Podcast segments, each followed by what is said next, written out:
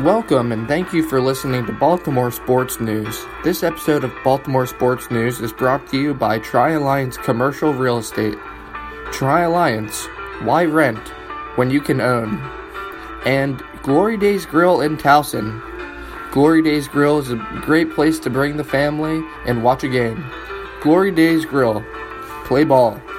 In today's episode, we're going to get an Orioles spring training recap along with Baltimore Ravens draft and free agency news. Let's get started.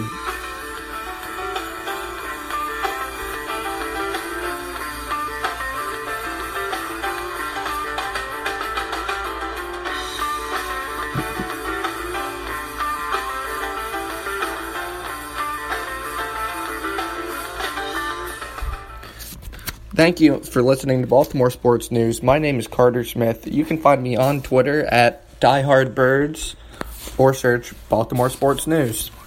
So let's get started because there's been a lot of Ravens and Orioles news over the weekend.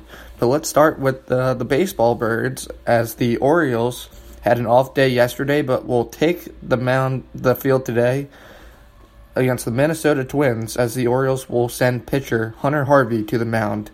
First pitch is set for 105.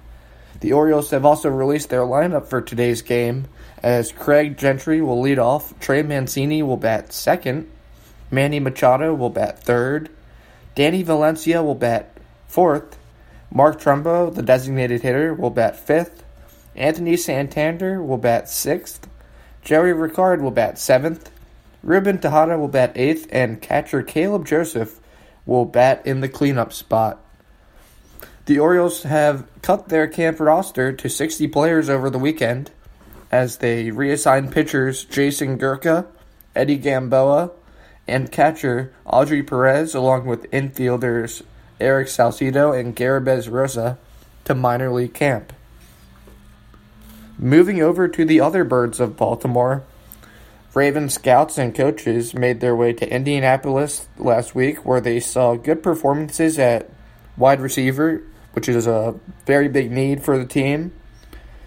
Headlined by a local product and Maryland's DJ Moore running a 4.42 40, the fifth fastest among receivers. The Ravens also met with Calvin Ridley and other top receiving prospects when they were at the combine. The Ravens aren't just focusing on drafting a receiver.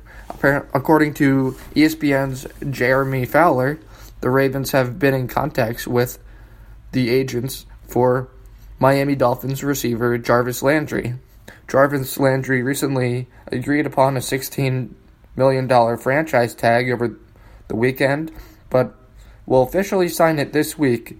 Once it's officially signed, they're free to trade him to any team.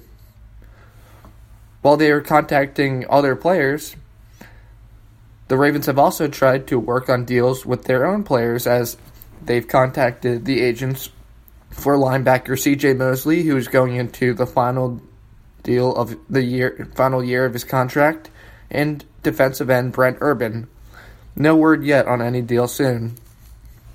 Thank you for taking the time to listen to this episode of Baltimore Sports News, and be sure to follow me on Twitter at DieHardBirds for all the latest Maryland sports coverage. Have a good day.